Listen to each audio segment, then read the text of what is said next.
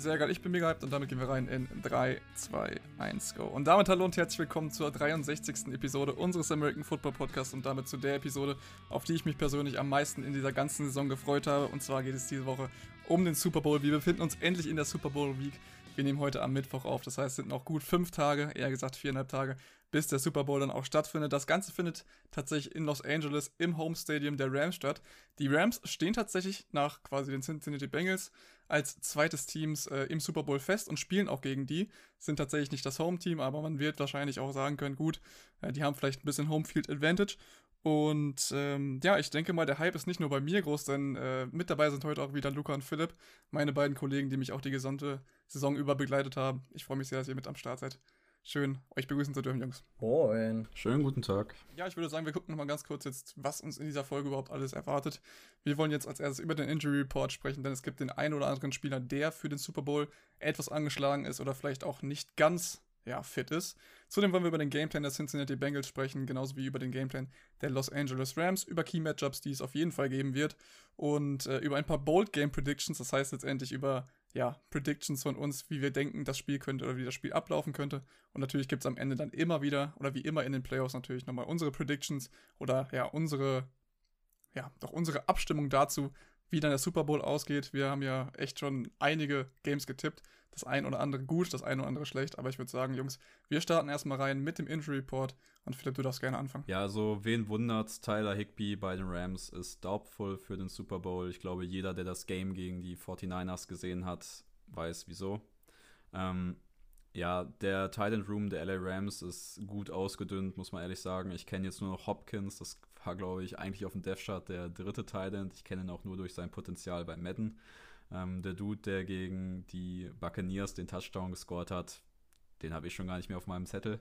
Wird auf jeden Fall sehr interessant zu sehen zu sein, wen die Rams da auf Titan in den Super Bowl schicken werden, ohne Tyler Higby.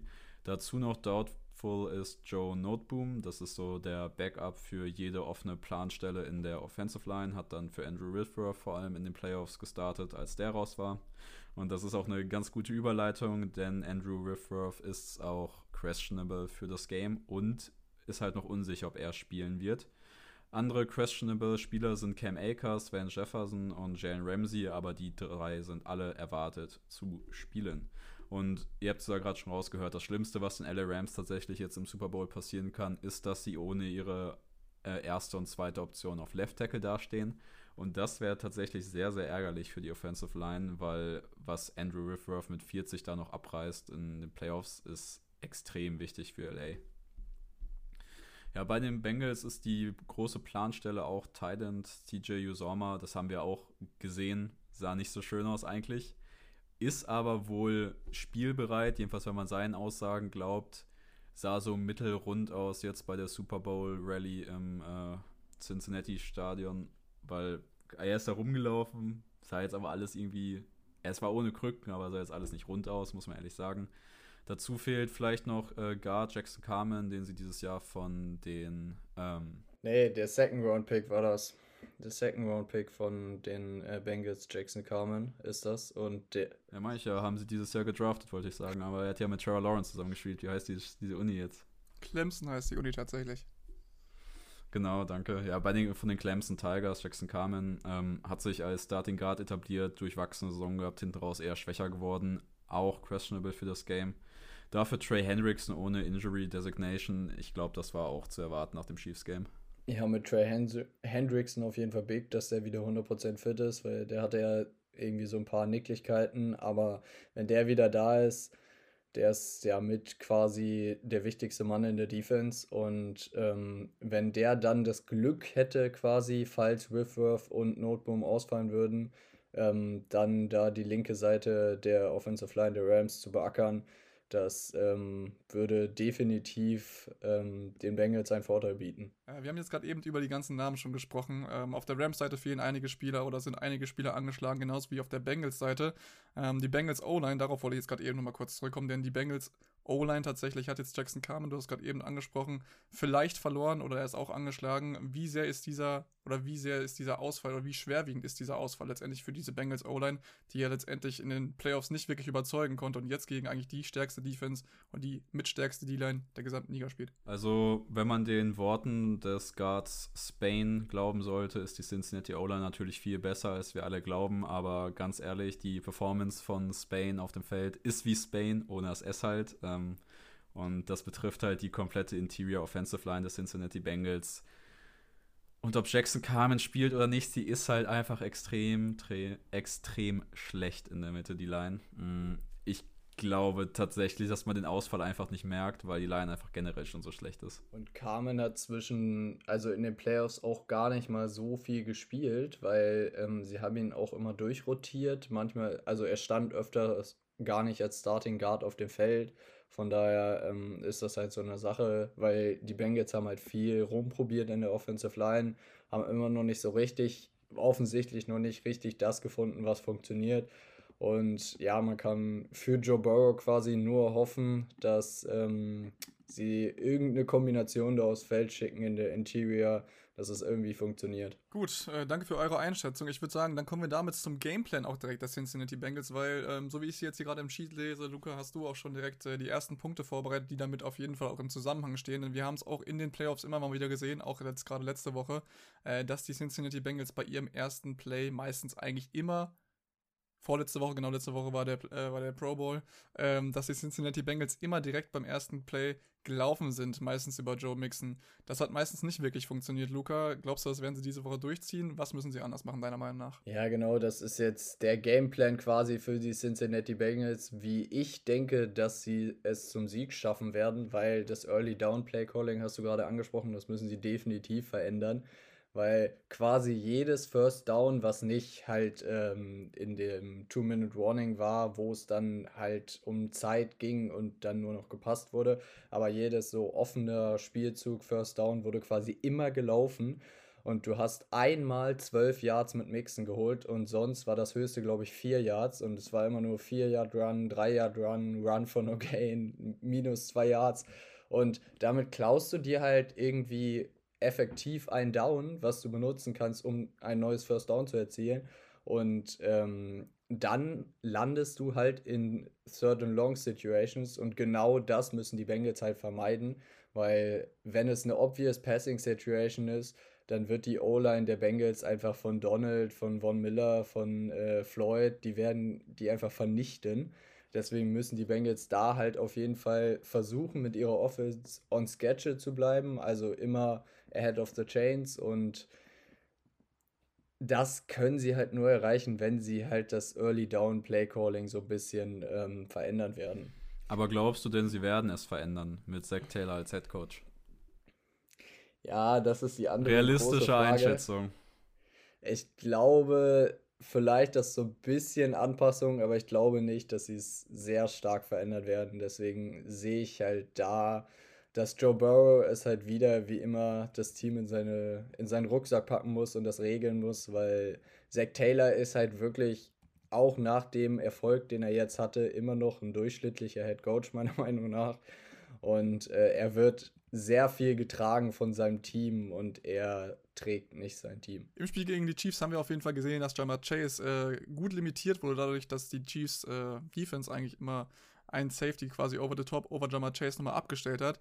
Ähm, das wird wahrscheinlich ja diese Woche auch passieren, oder das könnte man sich bei den Rams auch vorstellen. Luca, was muss dann eigentlich Joe Burrow, du hast ihn äh, was muss Zach Taylor in dem Fall damit Joe Burrow machen, damit das dann letztendlich eigentlich funktioniert? Also auch wenn dieses Ziel Jamar Chase rausgenommen wird.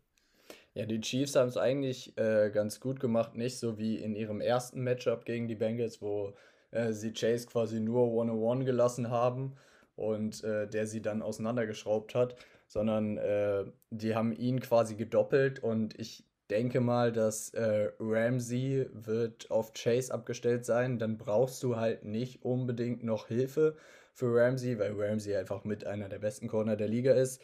Vielleicht werden sie ihm trotzdem noch ein Safety over the top stellen bei manchen Situationen.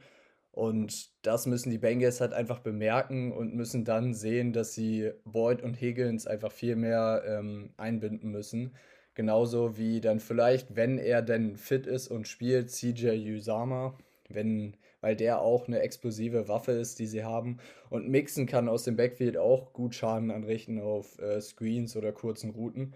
Von daher das muss so ein bisschen der Gameplan sein, dass Chase quasi Ramsey rausnimmt und Ramsey Chase und äh, dass die anderen zehn Mann auf dem Feld es dann ausfechten müssen.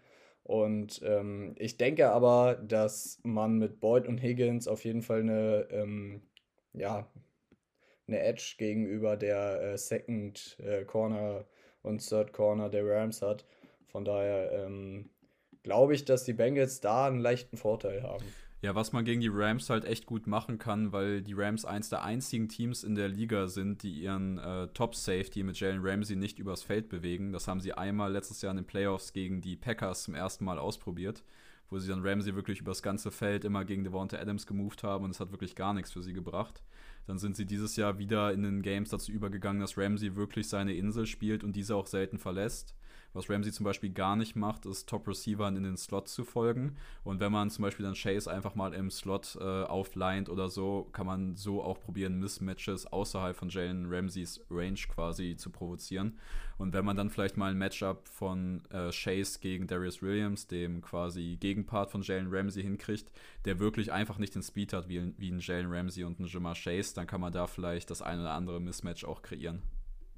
Jetzt haben wir ja auch viel gerade über die äh, ja, Rams D-Line, hätte ich fast schon gesagt. Jetzt haben wir auch schon viel über die Rams Secondary gesprochen. Ich würde einfach mal sagen, was muss denn die äh, Cincinnati Secondary machen, um gerade Stafford und so Konsorten letztendlich wie Van Jefferson, wie OBJ, natürlich aber auch wie Cooper Cup letztendlich äh, in Schach zu halten. Hey, ich habe heute so einen geilen Meme gesehen, ne? Ähm, was äh, Cooper Cup mit Eli Apple machen wird im Super Bowl Black History Month ist unverzeihlich.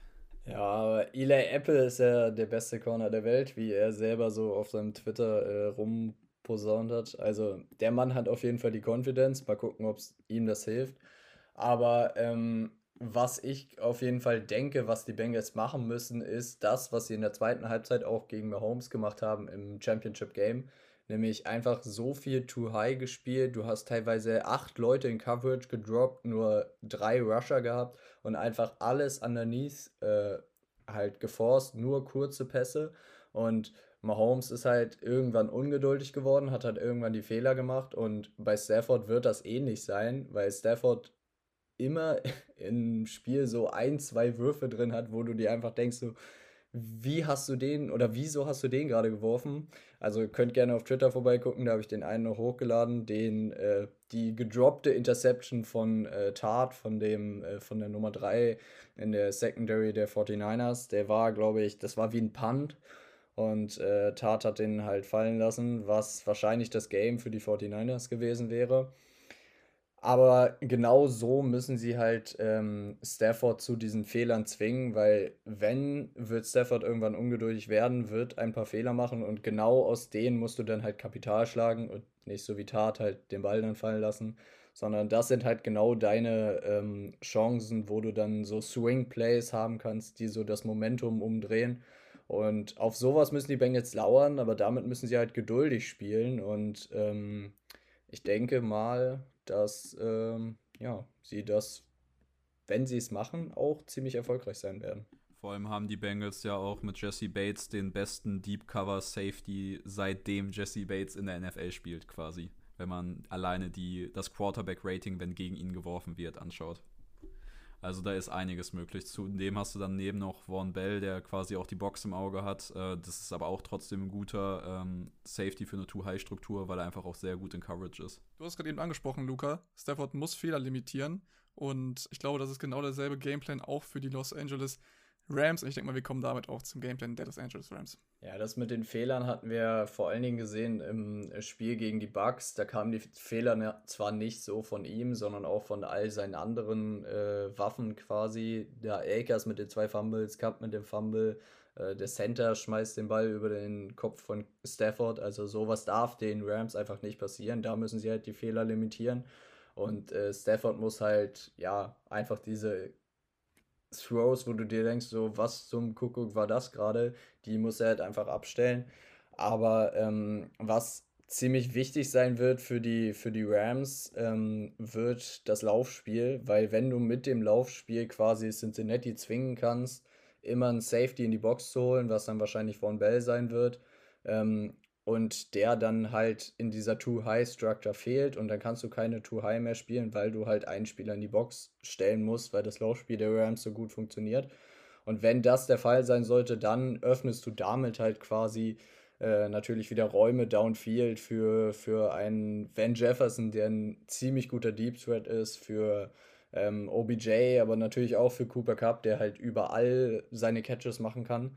Und ähm, das wird halt der Plan der Rams sein, weil so kannst du halt Joe Burrow vom Feld halten, kannst trotzdem noch tief werfen gegen eine äh, Too-High-Structure, die du dann selber aus, auflöst. Also du diktierst quasi der Defense, was sie spielen muss, durch deine Playcourts mit dem Lauf. Und äh, andersrum ist da natürlich für Cincinnati halt auch wichtig, das irgendwie zu stoppen, dass sie das halt möglich verhindern. Ja, ich glaube generell wäre es ein guter Plan, den Ball einfach mehr als zehnmal in die Hände von Cooper Cup zu bringen. Ja, das auf jeden Fall. Was halt auch auf jeden Fall wichtig ist für die Rams, ist das Game- und Clock-Management von McVay muss einfach deutlich besser sein als gegen die 49ers, weil das war einfach eine Katastrophe mit äh, 10 Minuten im vierten Viertel hattest du nur noch ein Timeout, äh, hattest du kein Timeout mehr, meine ich. Und ähm, du hast dir dann auch noch zwei deiner Timeouts quasi selber geklaut auf so Challenges, wo, ich weiß nicht, jeder, der eine Wiederholung gesehen hat, hätte sagen können, das wird niemals overturned. Und ähm, dann muss halt irgendwer aus dem Booth, der oben sitzt, der dann Kontakt zu McVay hat und sagt, ey, Bro, niemals die Flagge werfen. Das Timeout ist viel zu wichtig und du wirst niemals den Call da kriegen. Weil so ein paar Calls hat, haben sich halt wie eine Ego-Nummer von McVay angefühlt, wo er diesen Spot challenged von einem First Down.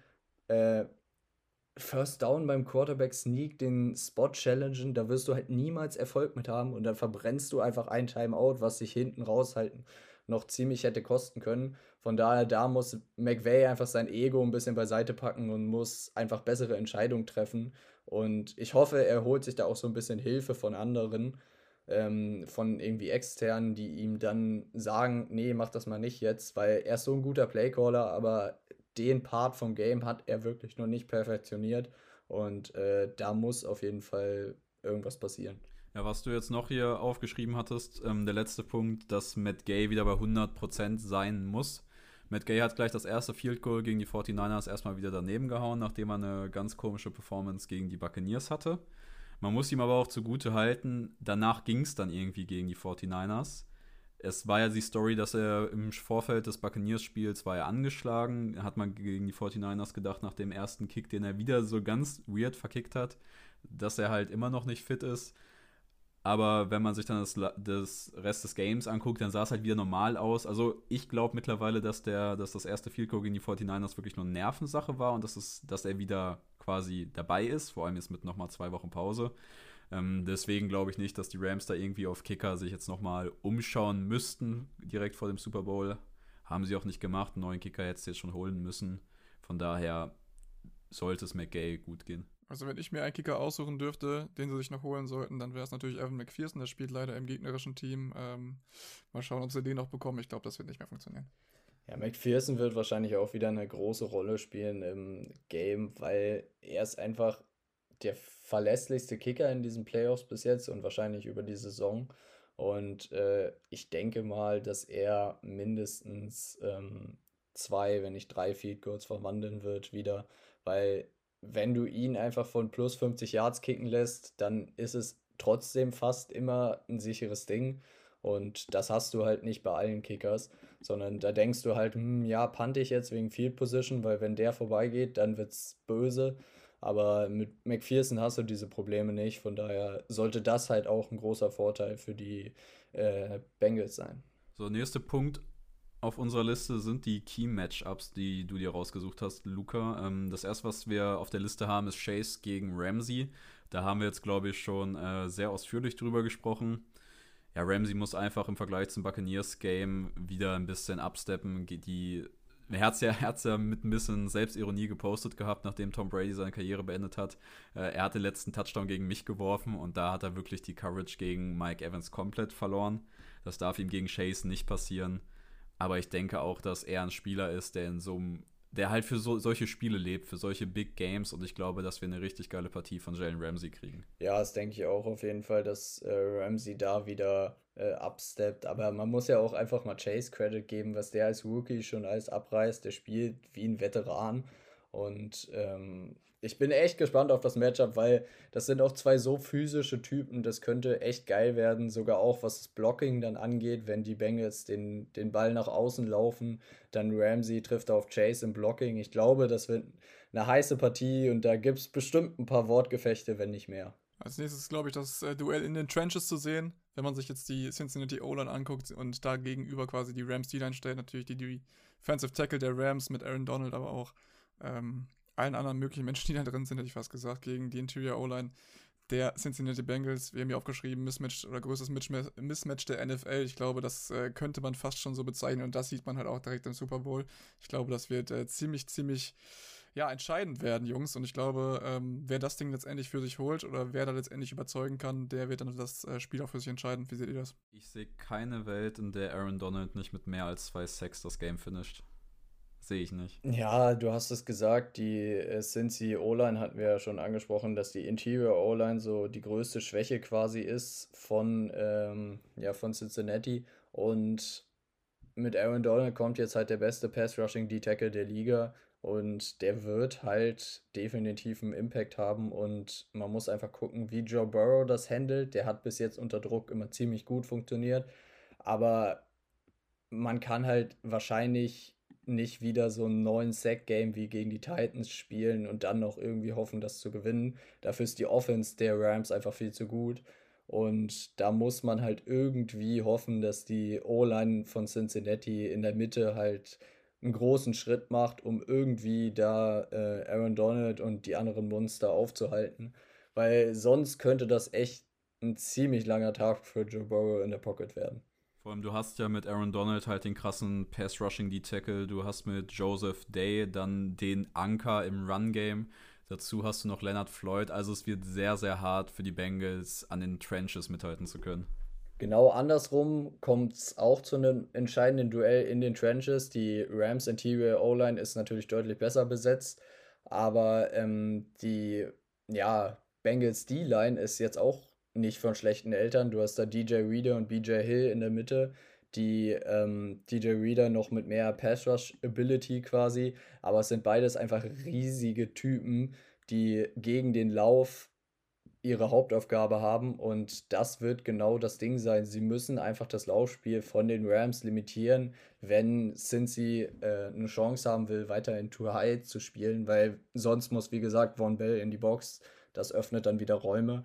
Und DJ Reader und BJ Hill werden da ähm, alle Hände voll zu tun haben, das Laufspiel zu stoppen, um äh, ihrem Team da quasi einen riesigen Vorteil zu bieten. Weil wenn sie die Duelle konstant gewinnen, dann äh, sehe ich da für die Rams Offense auch nicht so viel bei rumkommen. Und das könnte dann ziemlich interessant werden. Mit all dem, was wir jetzt gerade eben besprochen haben, wie denkt ihr denn, oder kommen wir jetzt erstmal zum Bold, Bold Game und zu der Bold Game Prediction, wie wir sie aufgeschrieben haben, also euren Predictions, wie ihr das Game ungefähr einschätzt. Wie denkt ihr denn, wie das Game, nachdem wir jetzt hier gerade die ganzen Key Matchups besprochen haben und auch die natürlich Ausfälle oder angeschlagenen Spieler gesehen haben, ungefähr eurer Meinung nach ausgehen? Ich komme zuerst zu meinen Prediction. Philipp hat da, glaube ich, eine bisschen andere Meinung. Aber ähm, ich glaube, dass Stafford mit mindestens zwei Ins aus dem Game rausgehen wird, wenn Cincinnati's Defense äh, sich halt disziplinieren kann, gut den äh, Run stoppen kann und äh, wie gesagt einfach in den Too-High-Shells verweilt ich glaube dann nämlich, dass Stafford diese Fehler machen wird, von denen wir gesprochen haben. Und äh, was Stafford halt die Saison auch gerne mal gemacht hat, ist einfach einen Linebacker komplett übersehen, der irgendwo in der Mitte gechillt hat. Und da kommt Logan Wilson ins Spiel. Ich glaube, dass Logan Wilson eine Interception fangen wird, weil Stafford ihn durch die Mitte übersieht. Und das sind so meine Bold Predictions quasi fürs Game, was so passieren wird. Und Logan Wilson ist ja auch nicht der Einzige, ganz kurz an der Stelle, Logan Wilson ist ja auch nicht der Einzige, sondern Jermaine Pratt hat ja auch schon ein Interception gefangen dieses Jahr, quasi in den Playoffs. Ja, beides Cincinnati's Linebacker, Linebacker Core generell gut aufgestellt, aber ich glaube, wenn ich jetzt so tippen müsste, das wird Logan Wilson mit dem mit der Interception werden. Da bin ich äh, confident drauf. Ja, wie du es vorhin schon gesagt hast, sehe ich das ein bisschen anders. Ich habe, also meine Bold Prediction ist, dass Stafford das Game mit vier oder mehr Passing Touchdowns finisht und als äh, Super Bowl MVP mit äh, der Lombardi Trophy nach Hause fährt. Ähm, und das glaube ich halt einfach, weil. Ist ja nicht so weit, ne? Was? Nach Hause ist ja nicht so weit, ne? Ja, ist nicht so weit. Wahrscheinlich echt mit Auto da oder sowas. Und äh, ich glaube das halt einfach, weil Spieler, wir, wir haben, wir haben gerade schon drüber geredet. Zach Taylor ist halt, der möchte halt den Ball, wenn es geht, bei Early Down laufen. Dann hast du da Joseph Day, der so einen Mixen einfach mal fressen kann. Dann hast du, wenn die langen Downs kommen, die ganze Zeit so einen ekligen Aaron Donald in deinem äh, Offensive Backfield rumlaufen, du auch nicht haben. Ich glaube auch, dass Donald mit zwei oder mehr Sex aus dem Game rausgehen wird, wenn man jetzt hier eine Bold Prediction noch an Zahlen festmachen will. Und ich glaube, dann kriegt Stafford und die LA Offense einfach äh, oft genug den Ball selber in vielleicht auch mal ein paar ganz guten äh, Spielsituationen. Und Stafford hat, hat gesagt, er ist nach LA gekommen, um die großen Spiele zu spielen, um in den großen Spielen die großen Plays zu machen. Wir haben es gegen Tampa Bay gesehen und ich glaube einfach, dass die Mentality bei den Rams, dieses Ding jetzt endlich zu gewinnen, wenn man sich dann auch gegen die San Francisco 49ers angeguckt hat, wie Aaron Donald da die Defense nochmal eingenordet hat, nachdem es nicht lief, eine Zeit lang im, in der zweiten Halbzeit gegen die Niners. Ich glaube, die Mentality ist einfach so extrem da bei den Rams, dass wir ein Spiel mit sehr wenigen Fehlern von LA sehen werden, was gerade von der LA Defense äh, dominiert wird, aber dann auch von Stafford quasi eiskalt verwertet wird. Ich denke mal, die Time für große Games ist jetzt, denn äh, wenn Stafford jetzt in den nächsten Jahren, oder wenn man jetzt aus Staffords Sicht auf die nächsten Jahre schaut oder aus der Sicht der LA Rams auf die nächsten Jahre schaut, wird man sehen, dass natürlich die ganzen Verträge, so wie sie jetzt momentan sind, nicht alle zu halten sind. Das heißt auch nicht jeder Spieler oder das ganze Team wird jetzt so nicht zu halten sein. Ähm, ja, und wird dann auch mehr oder weniger ein bisschen auseinanderfallen. Und ich denke mal, die Rams sind dieses Jahr all in gegangen. Und äh, jetzt ist es auf jeden Fall Time to Shine für jeden Spieler. Ich bin, wie gesagt, sehr darauf gespannt, was du gerade eben angesprochen hast, Matthew Stafford, letztendlich mit dem Ball machen wird, wie er da rausgehen wird, aber auch letztendlich, äh, ob die Cincy O-Line da standhält und letztendlich, ob Jamar Chase äh, dann vielleicht doch zum Super Bowl MVP wird und, äh, und Jalen Ramsey hier ordentlich vergenusswurzelt. Das würde ich mir an sich wünschen. Ich würde sagen, damit kommen wir zu den Predictions äh, für den Super Bowl. Wie jede Folge in den Playoffs haben wir das ja bis jetzt gemacht, Jungs. Ähm, Philipp, du darfst gerne mal den Zwischenstand durchgeben, was so bis jetzt äh, Phase ist. Also im Championship Game haben wir alle gleich getippt. Äh, jeder hat die Chiefs und die Rams vorne gesehen. Es sind, mit, es sind jetzt Bengals und Chiefs geworden. Luca hat damit 8 von 12 Playoff-Games richtig getippt. Äh, Nikolas hat 9 von 12 richtig getippt.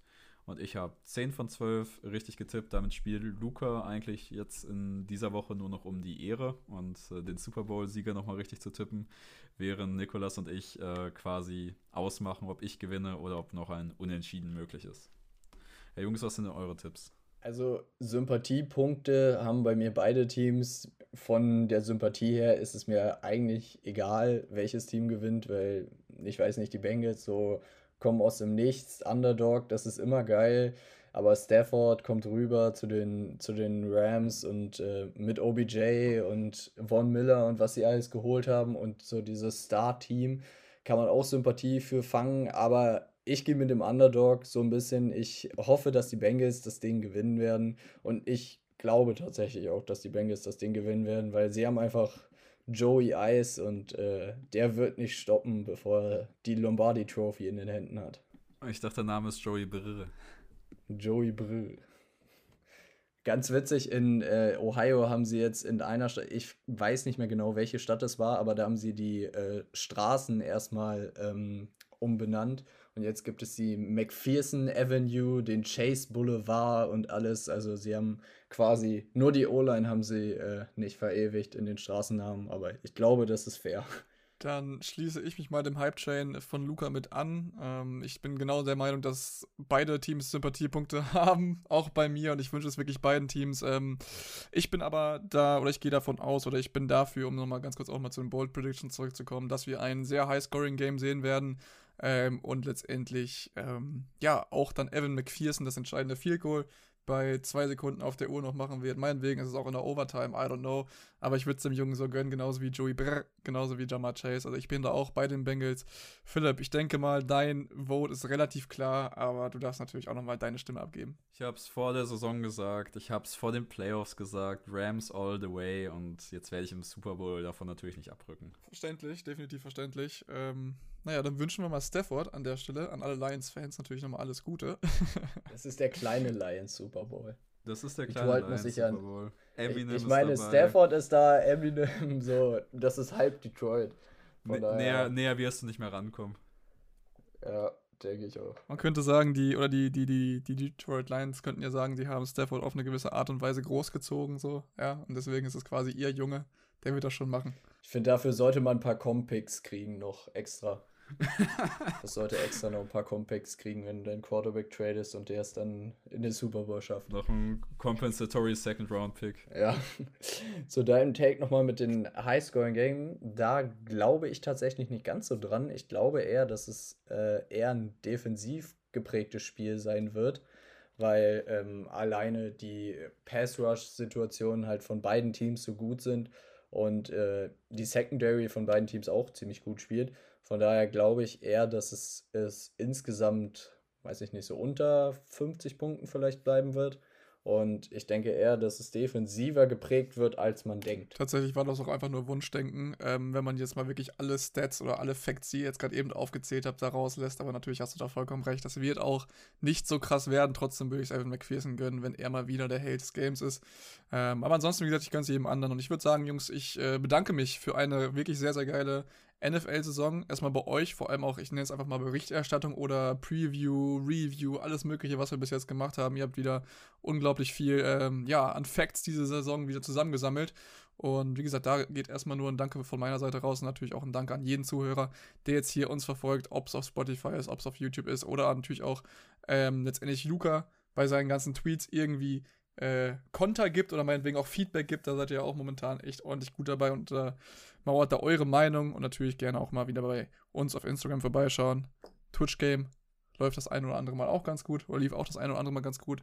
Von daher würde ich sagen, ähm, vielen, vielen Dank für den ganzen Support auf allen Wegen und äh, ja, Jungs, habt ihr noch irgendwas zu sagen? Ich habe nur noch zu sagen, jetzt beginnt für scheinbar unsere Zuhörer nach dem Super Bowl natürlich die schönste Zeit im Jahr, denn es ist nach dem Super Bowl ist natürlich Draft-Vorbereitung. Free Agency findet auch noch statt, aber ich denke, wir machen dieses Jahr sehr viel Draft-Coverage, einfach weil es so geil bei euch ankam letztes Jahr.